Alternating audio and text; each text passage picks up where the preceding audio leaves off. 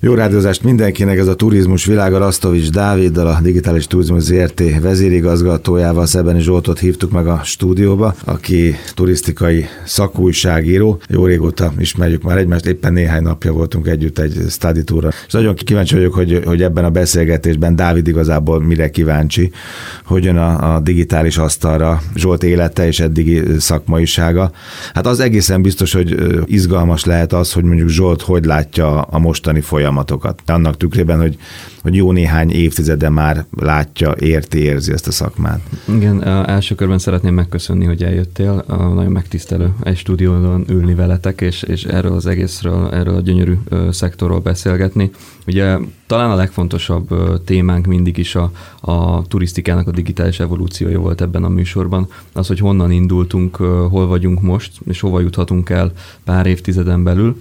És ugye Zsolt, ti voltatok azok, akik megteremtették nagyjából ennek a szektornak az írott és online médiáját, azokat a hírportálokat, orgánumokat, ahol a turisztikai szakemberek vagy a hétköznapi emberek is a legfontosabb, legérdekesebb hírekről tájékozódhattak, és Andrással szoktunk viccelődni, hogy tök jó, hogy arról beszélünk, hogy digitális forradalom, vagy digitális világ, a digitális jövőnek a vonatkozásai, de volt egyszer egy olyan világ, ahol ezek még csak közelében sem voltak a hétköznapi működésnek, és ugye nekem nincsen tapasztalatom, hogy akkor hogyan működött a világ, sőt, én ugye csak a hírportálokon vagy az interneten olvastam, hogy honnan, hova jutottunk el mostanáig, és erről szeretnék igazából kérdezni és beszélgetni.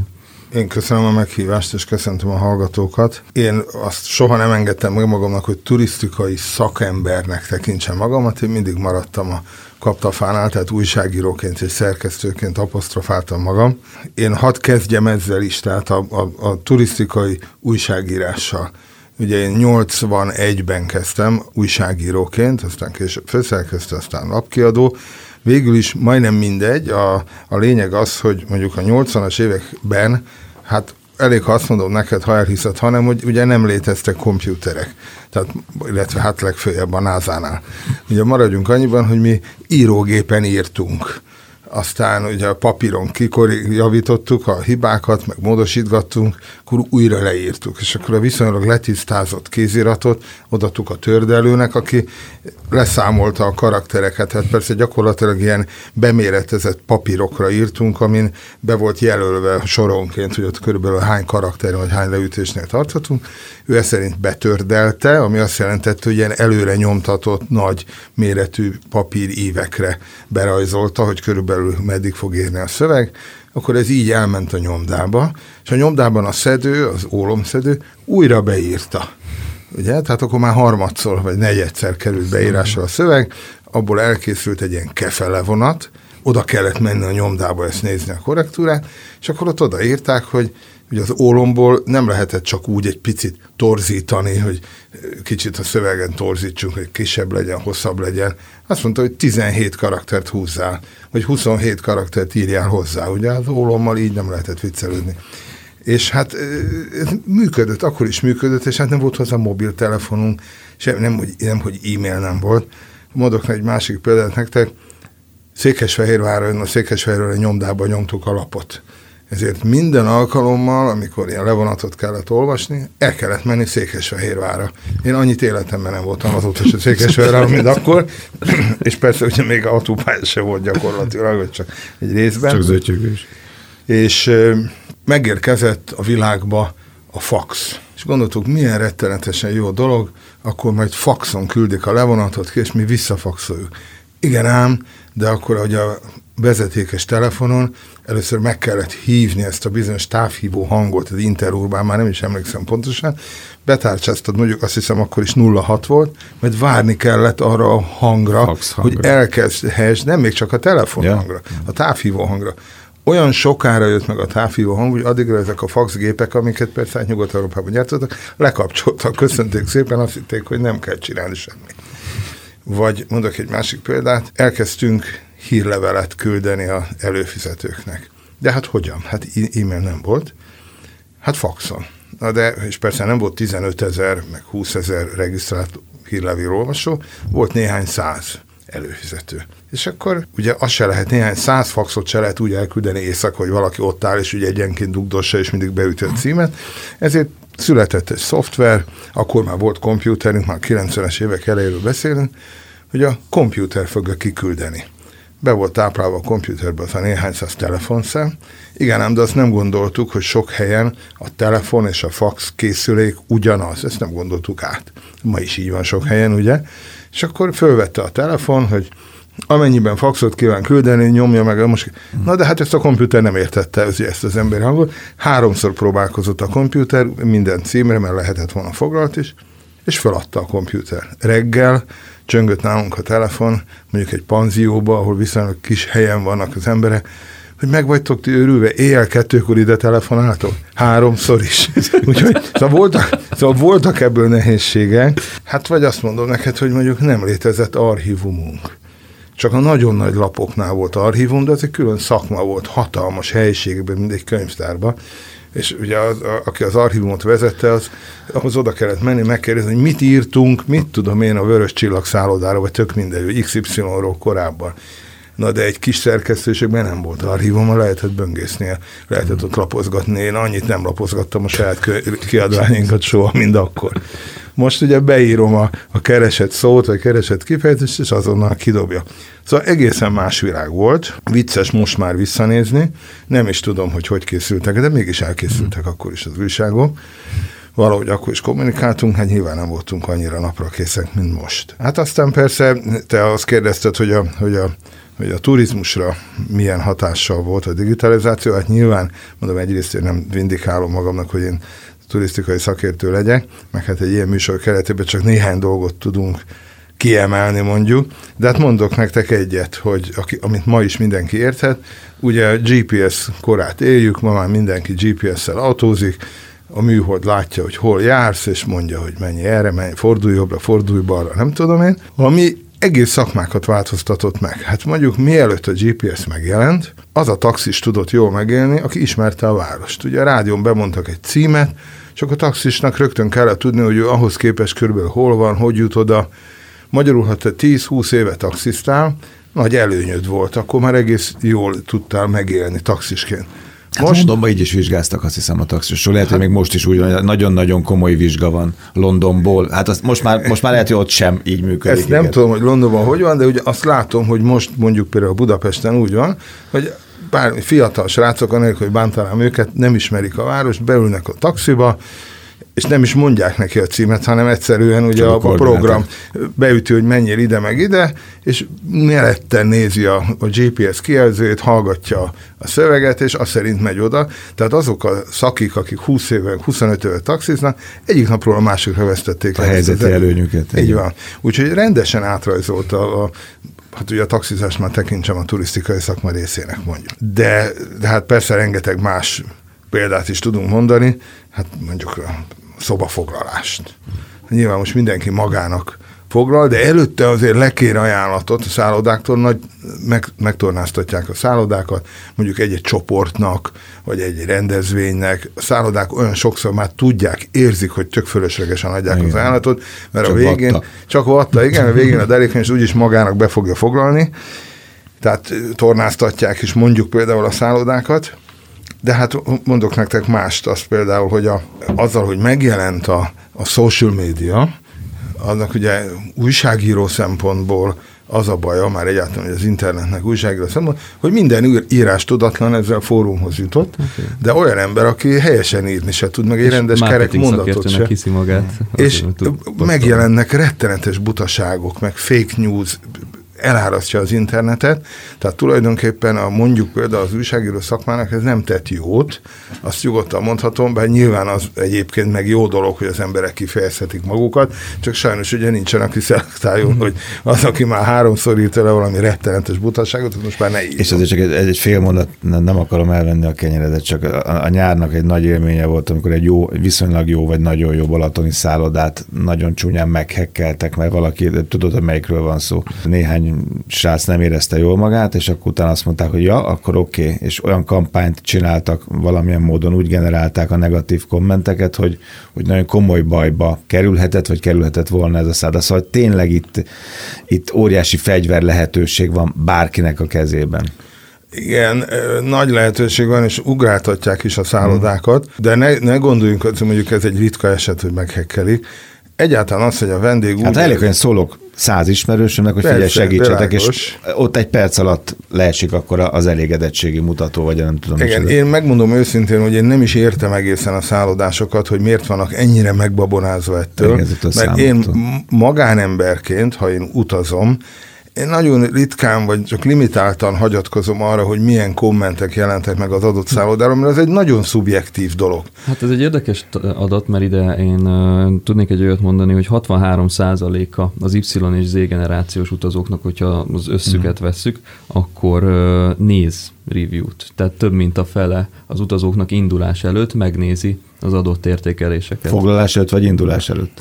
Foglalás előtt. Azért, mert persze. Foglalás előtt, bocsánat. Igen, de ugye közben nagyon buta dolgok történnek. Mondok egy példát, hogy a Németországban az 1-es a legjobb osztályzat, és az 5-ös a legrosszabb. Ugye nálunk az 5-ös jegy a legjobb. És fordítva pontoz. Megírja, hogy isteni volt, gyönyörű volt, udvarias a személyzet, és 1-est ad. Mert ő neki az a legjobb, és nem figyelt oda, hogy itt nem így működik. Vagy hogy a vendég azt hiszi, hogy ő annyira nagyon jó most már az interneten, meg ebben a social médiában, hogy mondjuk bent ül a szállodai szobában, ezt nem én találom ki, igaz történet, bent ül a szállodai szobájában, és nem megy oda a telefonkészülékhez, hogy a szoba szervizen rendeljen valamit, hanem ott marad a fotelben, és a telefonján előhívja a szállodának a Facebook oldalát, és oda üzen egyet, hogy kérek egy szendvicset, meg nem tudom, egy sört a 627-es szobába. És amikor néhány percen belül nem jön a szendvics, mert a szálloda ezt nem hirdette meg, hogy a Facebook oldalán fogadja az ilyen megrendeléseket, akkor már oda megy a telefonhoz, és leordítja a személyzet fejét, hogy ő 10 perccel ezelőtt a Facebookon rendelt egy szendvicset. És még sehol. És sehol semmi. Hát mondjuk igen, itt jön be az, hogy a fogyasztói útvonalakat hogyan optimalizáljuk, vagy hogyan nem. Tehát hogy ez az átállás, ez a pár évvel ezelőtti digitális forradalom, ez hogyan tudott hatással lenni a vállalkozói kultúrára amúgy. Mert ugye, hogyha megnézzünk egy kis nemzetközi kitekintést, Európában mértek 60 várost, 60 városban benne volt Budapest is, és a digitális érettségét, meg a vállalati környezetét, az üzleti környezetét nézték ezeknek a városoknak, és vállalati kultúrában 60-ból 60-ok lettünk. Amit vehetünk úgy is, hogy a piac fejlődésére nem időben reagál a vállalkozói szféra, és nem érdemben reagál. Tehát tudjuk a problémát, látjuk a problémát, úgy mondjuk a gyerekeknél, gyerek-szülő kapcsolatokban a digitalizációnak a veszélyei. Tudjuk, de nem teszünk. Klímaváltozást tudjuk, ott se teszünk, csak akkor, amikor már az utolsó utáni nap van.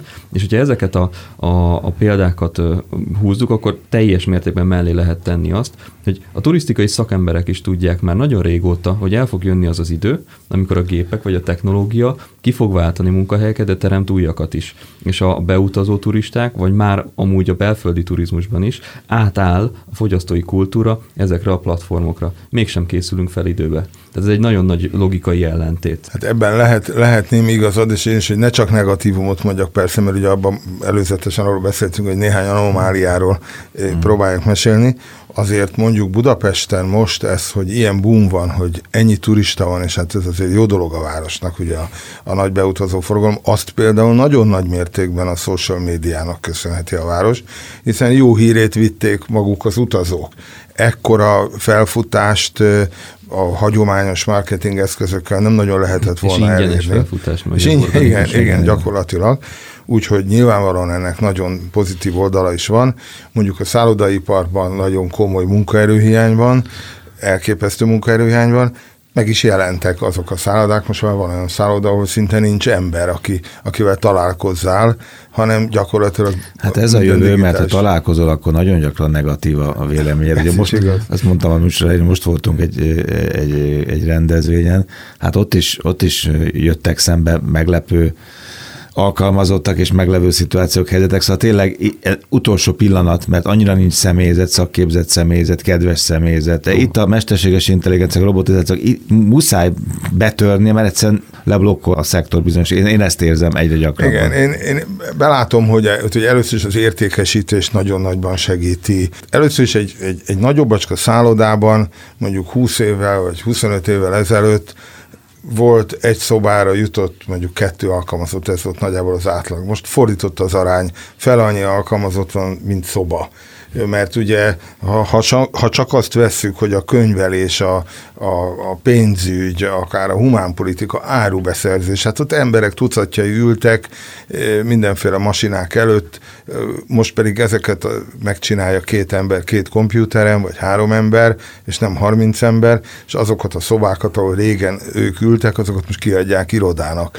Tehát nagyon sokat változott a világ, és persze ugye a szálloda is a készletgazdálkodásától kezdve nézi a napi forgalmát, az árképzésben pillanatok alatt tudnak váltani ezek a last minute ajánlatok. Szóval ez ugye ma már külön tudomány ez, hogy a forgalma alakulásától függően hogyan lehet árat képezni. Tehát kétségtelenül nagyon-nagyon sok mindenben segít a digitalizáció a turisztikai szakmának.